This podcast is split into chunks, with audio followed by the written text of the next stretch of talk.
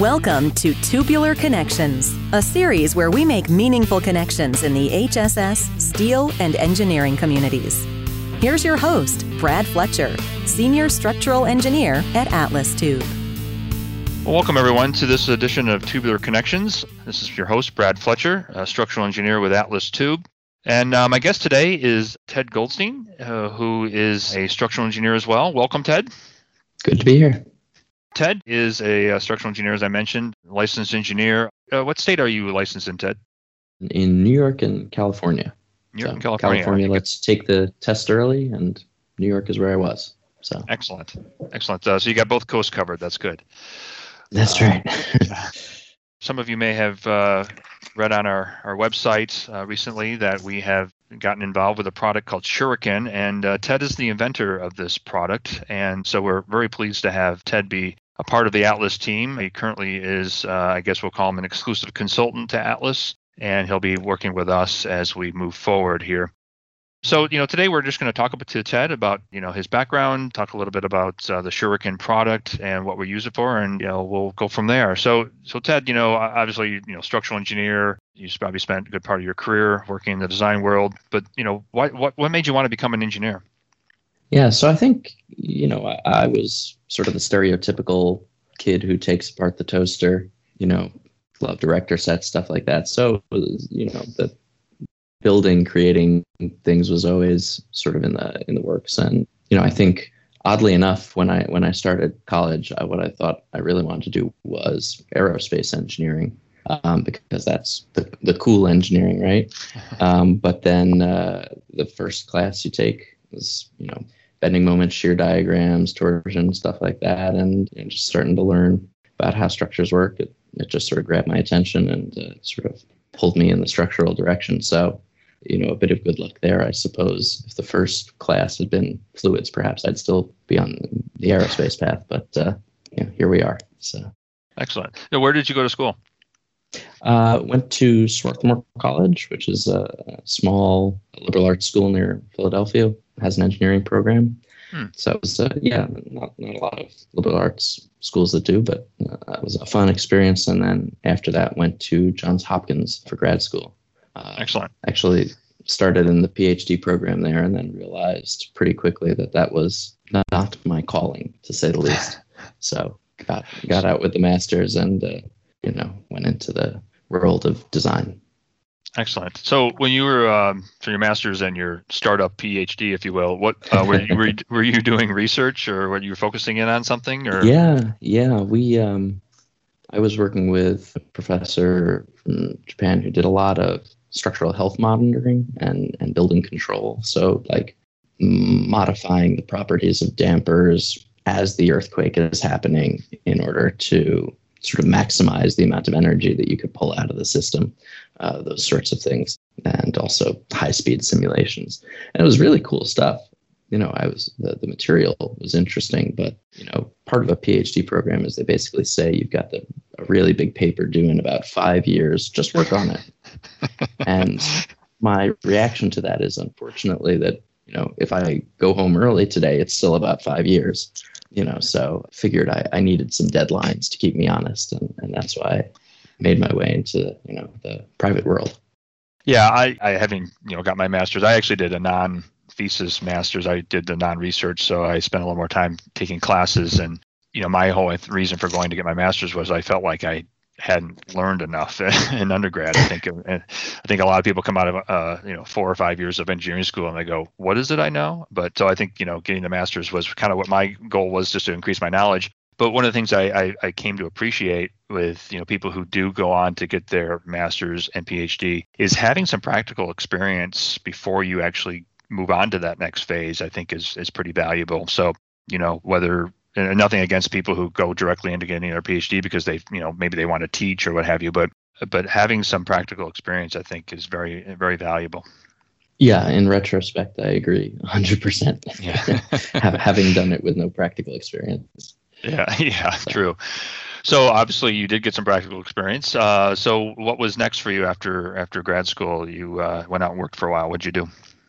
Yeah, so uh, went back to New York, which is home for me. Worked for uh, about four years with a firm called GMS. Does uh, mostly structural, also facades, and they do primarily commercial, residential work, that sort of thing. So a lot of flat plate concrete renovations to existing buildings.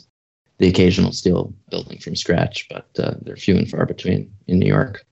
And then after after a few years there, made a switch to a company called STV, which is you know it's a pretty big one, and they do a lot more infrastructure, you know, work for schools, various public agencies, you know, institutional stuff. So between the two firms, sort of got a good sense of you know a pretty broad swath of the design world, and definitely is quite a different experience. But enjoyed both of them, and uh, yeah, that was about. So I th- think those added up to about eight years, and then at that point, the next big change, which was uh, moving to Japan. You know, my wife got a uh, a job out here basically, and so I figured I was essentially hanging up the uh, the engineering for a little while because you know it's uh, it's not something you can really do here with a foreign license. You know, it would have been a long road to get back into it. Faith had yeah, other plans. Yeah, I imagine it, it, there there definitely are some challenges with having to work in foreign countries. I mean, it's one thing to work in the states for a firm where you're doing work in another country, but to actually go and work for a foreign firm, I imagine that's uh, a big hill to climb. Yeah, I think you know if it, if we were in you know a lot of countries in Southeast Asia and a lot of places around the world other than Asia, you know there are a lot of major American and uh, British firms that you could easily work in engineering in English but Japan has such a well established engineering uh, industry of its own that they really don't need those firms. And so if you want to do it here, you need to do it in Japanese, you know, lic- licensed in Japan, all that. And it's yeah. just uh, that would have taken many years to, to get to. So understood. So how is your Japanese? Are you you learning it? Yeah, well, I was learning it. You know, I was taking classes, you know, many hours a day until I had the idea for Shuriken, or at least until you know, shuriken started to become a, a real thing, I guess you would say. And at that point, my uh, my Japanese efforts sort of uh, fell off the wagon. So I'm I'm you know I, I can have conversations with people, but not without potentially offending them uh, several times. So, um, but that's uh, better than nothing, I suppose. yeah. Well, I imagine that is a challenge. Uh, as long as you can order a coffee, I guess you're probably in a good place. yes, indeed. That that I can manage after a few years. So good. So yeah, so let's talk about the Shuriken. So this obviously is a pretty exciting thing you've come up with, and and for those listening, Ted uh, approached Atlas a while ago to get feedback on his product because uh, the Shuriken is is really about making connections a little bit easier for hollow structural sections. And uh, the long and short of it is, Shuriken is now actually part of the Atlas uh, family. It's a product that we're going to be offering going forward, and hopefully through this podcast, you will get an introduction to it and want to learn more. So, so Ted, give us kind of a, a little bit of a path forward of like how you came up with the idea and and what the the goal of the Shuriken is. Yeah, so you know, being here in Japan, steel construction really tubes are king here. You don't see any wide flange columns on uh, Japanese construction sites except for maybe like a canopy over a rail platform or something like that. And so, you know, having a lot of time on my hands, you know, I've walked past quite a few construction sites and just really was thinking a lot about how, you know, we could bring that approach to things to the States because, you know, the fact of the matter is that steel, even though it's one of the more environmentally friendly building materials you can use, you're still using energy to melt tons of iron. And that you know that's not a trivial amount of energy that goes into that. So uh, if you can reduce the tonnage of steel by using more efficient columns, um, even if it's only a few percent tonnage in a building, that makes a difference, you know, uh, in the big picture in terms of emissions. And of course, you know, for someone who's paying for the building, saving a few percent on the steel bill makes a difference there too. And so, you know, initially it just sort of started thinking, well, what if you could sort of fabricate have a fabricator just make sort of something with bars and plates that sort of held the nuts in place behind the holes and then that became well what if it was a casting? But castings are kind of expensive and so it, it went through probably about a dozen iterations before you got to one that looked like the product that's now you know available that you can see on the website. So Yeah, so to, to walk everything through it, so basically we're talking about a product that holds the nut in place uh, on the inside of an HSS instead of a, a either a, a, square tube that allows you to bolt with a standard bolt, right? Yeah, that's right. So, you know, basically taking a connection that you would have had to weld because you can't get a hand into the tube to either hold a nut or insert a TC bolt. You know, now you can essentially have that nut placed before you erect the tube. And then once the tube is in place, just insert the bolt and tighten. So, you know, it takes what is essentially the standard connection for wide flanges, which is just, you know, bolted splice plates and makes them applicable to HSS as well. Yeah, and that's going to make things faster, right? I mean, you know, we're talking about if you have to field weld, I mean, there's obviously a lot of safety issues, risk issues there, and also it takes some time. Bolting has always been preferred in the field because of the speed and the safety. So this would allow you to have those types of connections, right? Yeah, absolutely. I mean, basically, you, you take really just the standard splices that you would have for wide flange and now they're applicable to HSS. And, you know, all the points you bring up are absolutely true as far as, you know, labor and safety with welding, but also, you know, when you have to splice things in the field with welds, you often have a lot of inspection that comes with that as well. So, you know, beyond just the upfront cost, there's a, a lot of sort of hassle that's saved uh, with inspection and rework that comes with dealing with those issues with the welding. So it, it you know saves a lot of time and money and and headaches uh, on a lot of fronts. Yeah, no, you're absolutely right. Inspection is always a, a, big thing that people don't really identify early on from a cost perspective. You know, everyone focuses on material costs, right? You know, labor inspection. I mean, that's going to be the majority of cost when you when you're building a steel building. So anytime you can make those faster, simpler, easier, or eliminate them, that's always going to be a good thing you know, and, and, clearly, obviously, from the perspective of Atlas and, and the use of HSS, you know, if we can make connections simpler, easier, you know, more approachable, it obviously makes HSS attractive as well too. Because one of the challenges we face in the HSS industry is, you know, there are a lot of hurdles that people put up to prevent us from convincing them to use more HSS. But if we can lower some of those hurdles, I think that's a that's a definitely a positive for the for the HSS industry.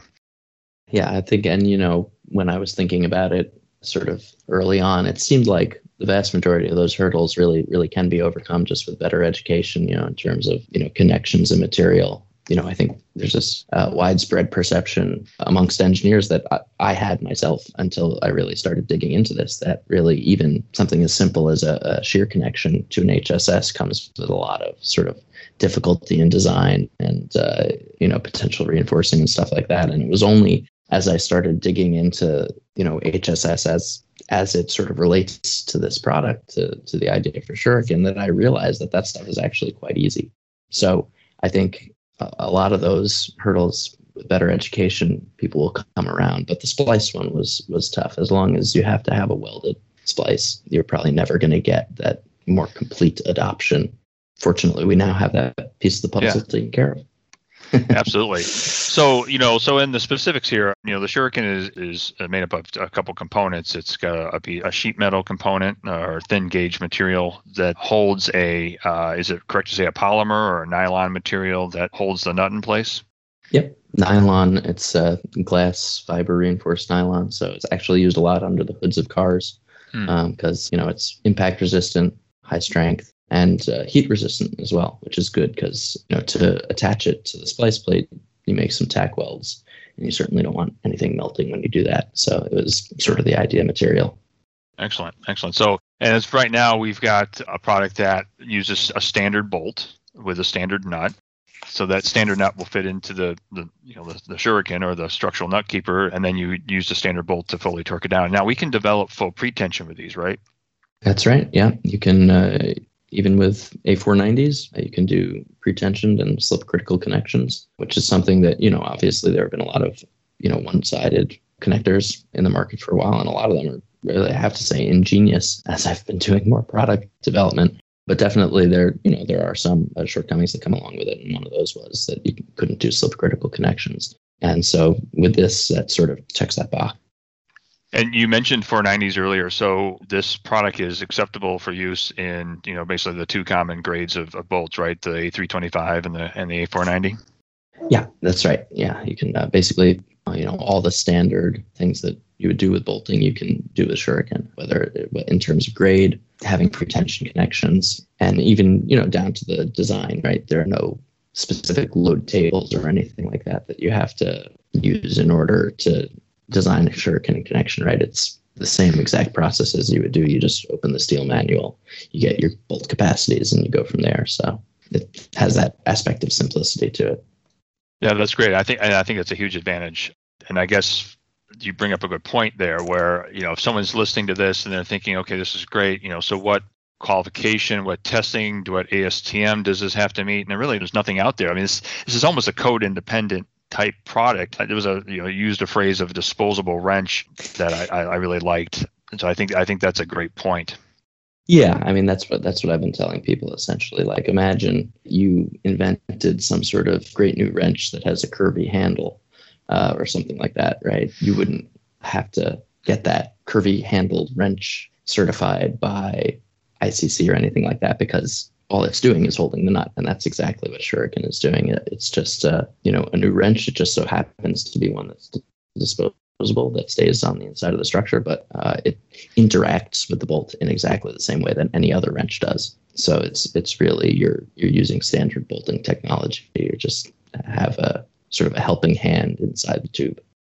Yeah, that's great so currently we're offering just one bolt diameter right now, the three quarter inch diameter bolt, but there is obviously product development going on now that Atlas is involved and we're going to be uh, expanding the product range. And I think our focus is going to be on seven eighths and, and eventually one inch, right? Is that correct? Yeah, I think, you know, from three quarters to one inch are the sizes that you see a lot in construction and you know whether we eventually decide to go up to you know inch and an eighth inch and a quarter we'll we'll have to see how things play out. But certainly three quarters through one inch is the plan. Yeah i mean the advantage of this type of product is that the size doesn't really matter much. It's a matter because it, the concept will work regardless of the size. It's just a matter of putting together the, the actual product that fits the size. So conceptually there's nothing nothing else that we have to change. So we'll just adapt to what the market wants from us on this front yeah, that's really really all it is. No, I know, that. Obviously, you don't. Oh, go ahead. No, I was just going to say. Obviously, you know, once you get above one inch, you don't you don't see things uh, as frequently unless you got some really major structures. So we'll, we'll see how often that comes up potentially for uh, you know maybe not HSS specifically, but uh, you know if you're doing large built up plate box columns or uh, truss chords, that sort of thing. You know, in, in that situation where the forces get really large, it certainly might make sense to have a bigger bolt, but We'll right. see how often that comes up. Well, we're hoping it comes up a little more often with our new mill coming online this fall, right? You know, we're going to be producing the jumbo yes, HSS that these things will work very nicely with. So, a little plug for the new mill there. You know, so obviously, you know, you've come up with a great concept and a great idea. And, and, and as we take this out to the street, you know, as we start to engage with fabricators and engineers, you know, we're going to start getting some feedback. So, I would imagine that we'll probably start looking at ways to improve the product if we need to going forward, right? Yeah, absolutely. I mean, you know, this was, I guess you could call it version 1.0. We're out of the betas. You know, it's it's the real deal. But you know, any product, the the more it gets used and the more people interact with it, there are going to be uh, ways that we can improve it. I mean, I think uh, one of those that we can talk about on the horizon is it's probably going to get a little bit more compact, so that uh, we don't have to uh, force people into bigger bolt spacings with bigger sizes. I mean, currently it works with three inch standard spacing, but we want to make sure that we can let people continue to use those standards even when they get into bigger bolt sizes. So that's going to be a, a focus of the development. But yeah, I'm sure other stuff will come up. You know, fabricators, contractors in general are a smart group of people. So it's exciting to see, you know, what sort of uses they may come up with for it and, you know, how we can improve it to accommodate not just this, this sort of main in, intended use of HSS splices, but whatever other possibilities, you know, it, it turns out to be helpful for. Yeah, that, that's great. Yeah, and and to that point, we are going to be talking directly with engineers, uh, connection engineers, design engineers, uh, with the hopes that they start to uh, like this product and start to specify it and use it in their connection designs. Probably the more important base that we're going to be engaging with here is the fabricators, because that ultimately they're the ones who are going to purchase the product and to use it and hopefully enjoy it and see advantages to it. So, you know, so our route to market here, just so everyone knows, it will be, you know, from a sales perspective, will be through the fabricator base. You know, there's information on our website about how we're going to be actually handling the actual sale of these. But you know, initially we'll be engaging with the fabricators and seeing what they have to say. I mean, there's there's no doubt it's a lot easier to uh, draw a full penetration weld than it is to actually make one. I say that as an engineer who's put it on the drawings possibly one too many times. So uh, I, I, think the the incentive, the drive to get this out there is certainly going to be uh, you know uh, stronger amongst fabricators. But hopefully, we'll get everyone to come around uh, before too long.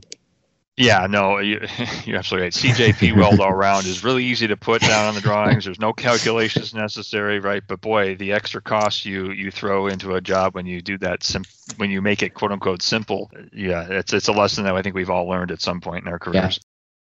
So, you know, we're so excited to have this as part of the Atlas family, and we're excited to have you, Ted, part of it as well too. We really think there's a lot of a great future for the Shuriken, especially with its use within HSS splicing you know, we've obviously focused in on column splices, but anytime you need to connect two HSS together, I think the Shuriken is really going to have a lot of advantages.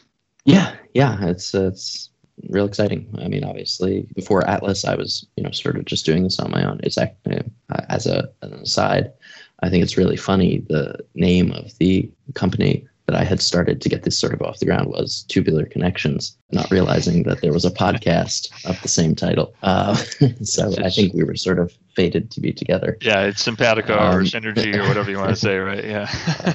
but, but yeah, it's you know real exciting to have you know real resources behind it now, and and definitely looking forward to seeing things uh, take off. Yeah, and for the, our listeners out there, you know, if you are interested in learning more about the Shuriken, you know, feel free to reach out to Ted or myself. Uh, obviously, there's information on our website on atlastube.com about the Shuriken, and there's also a Ted's website. What's your address again, Ted? Tubularconnect.com. Yep. So you can link to that from Atlas and get more information about the Shuriken as well as uh, ordering information. So yeah, appreciate the time today, Ted. So I, you yeah, know, just absolutely. to finish things up here, uh, you're in Japan, so that's that's got to be a pretty exciting thing. So, have you been able to tour around the country much, or are you pretty much? Uh, well, I guess during this pandemic, probably not so much, right? Well, yeah. Well, we've been here since late 2018, so we got a good year plus of uh, non-pandemic living. So yeah, you know, I've been skiing up in uh, up north, and you know, hit some of the the big spots. I guess you know, Kyoto, Osaka, between this and some other trips. And you know, uh, my wife's family is not from Tokyo, so we uh, we venture out there as well. Good, some frequency. So you know, it's it's a fun experience. But yeah, you know, I I would be lying if I said I wasn't uh, looking forward to uh, getting back to the states and being able to sort of function in society again. Yeah. Yeah, I suppose that's probably one of the biggest challenges is just you know do, making making use of your time and being productive. Yeah, uh, but Japan's a beautiful country. I was been fortunate to to travel over there a couple times, and and it is a, a absolutely beautiful country, and so uh, you should enjoy it while you can. So, what are some of the things that you know when you're not thinking of new fun things like Shuriken? What is it that you know occupies your time? Yeah, that's that's a good question. Uh, well, uh, you know, historically, I would have in the past I would have said that golf was my hobby. But uh, you know, between uh, living in the middle of Tokyo and you know, I have a, a four-year-old and a one-year-old. Um, so I think at this point, thinking about having enough time to have a hobby is my hobby. Um, right. So, um, but yeah, certainly no trouble keeping busy between uh, you know the the shuriken uh, stuff and and things at home. And you know, I have to say, it's uh, obviously work is work, but it's it's really cool. You know, as uh, someone who was you know spent several years doing more engineering design, you know, which is sort of on a project by project basis to move into product design is, is you know pretty interesting. It's a, a different set of constraints, but in the end, you're using all the same physics. You know, I've got torque from a nut and I got to get it out. And it's sort of activates all the same parts of the brain that I was using uh, as a design engineer, which is which is cool. It's a, a new sort of outlet for that uh, that creative juice. So been enjoying that. Well, that's good. Yeah, that, I think that's. I think you're right. I think that you know those of us that have kind of wandered away from the project design world, I think you know we find that there's still parts of our engineering brain that we use quite a bit. So um, I'm glad to see that you're still engaging that. Well, Ted, once again, I, I, appreciate your time today, and or in your case tonight. uh, so I appreciate that, and uh, we look forward to continuing this relationship uh, moving forward with the Shuriken. And to our listeners out there, uh, as I said, if you're interested in learning more, feel free to reach out to learn more about the Shuriken. And uh, you know, Ted, thanks again for being with us today, and yeah, and my we'll, pleasure. And we'll uh, we'll see you down the road here. Thanks again for uh, all your listeners uh, listening to Tubular Connections. Uh, once again, my name is Brad Fletcher, uh, structural engineer with Atlas Tube. My guest today was Ted Goldstein, and I hope you enjoyed learning a little bit about the Shuriken. And we'll see you next time. Thanks for listening to Tubular Connections. You can learn more about designing with steel HSS at atlastube.com.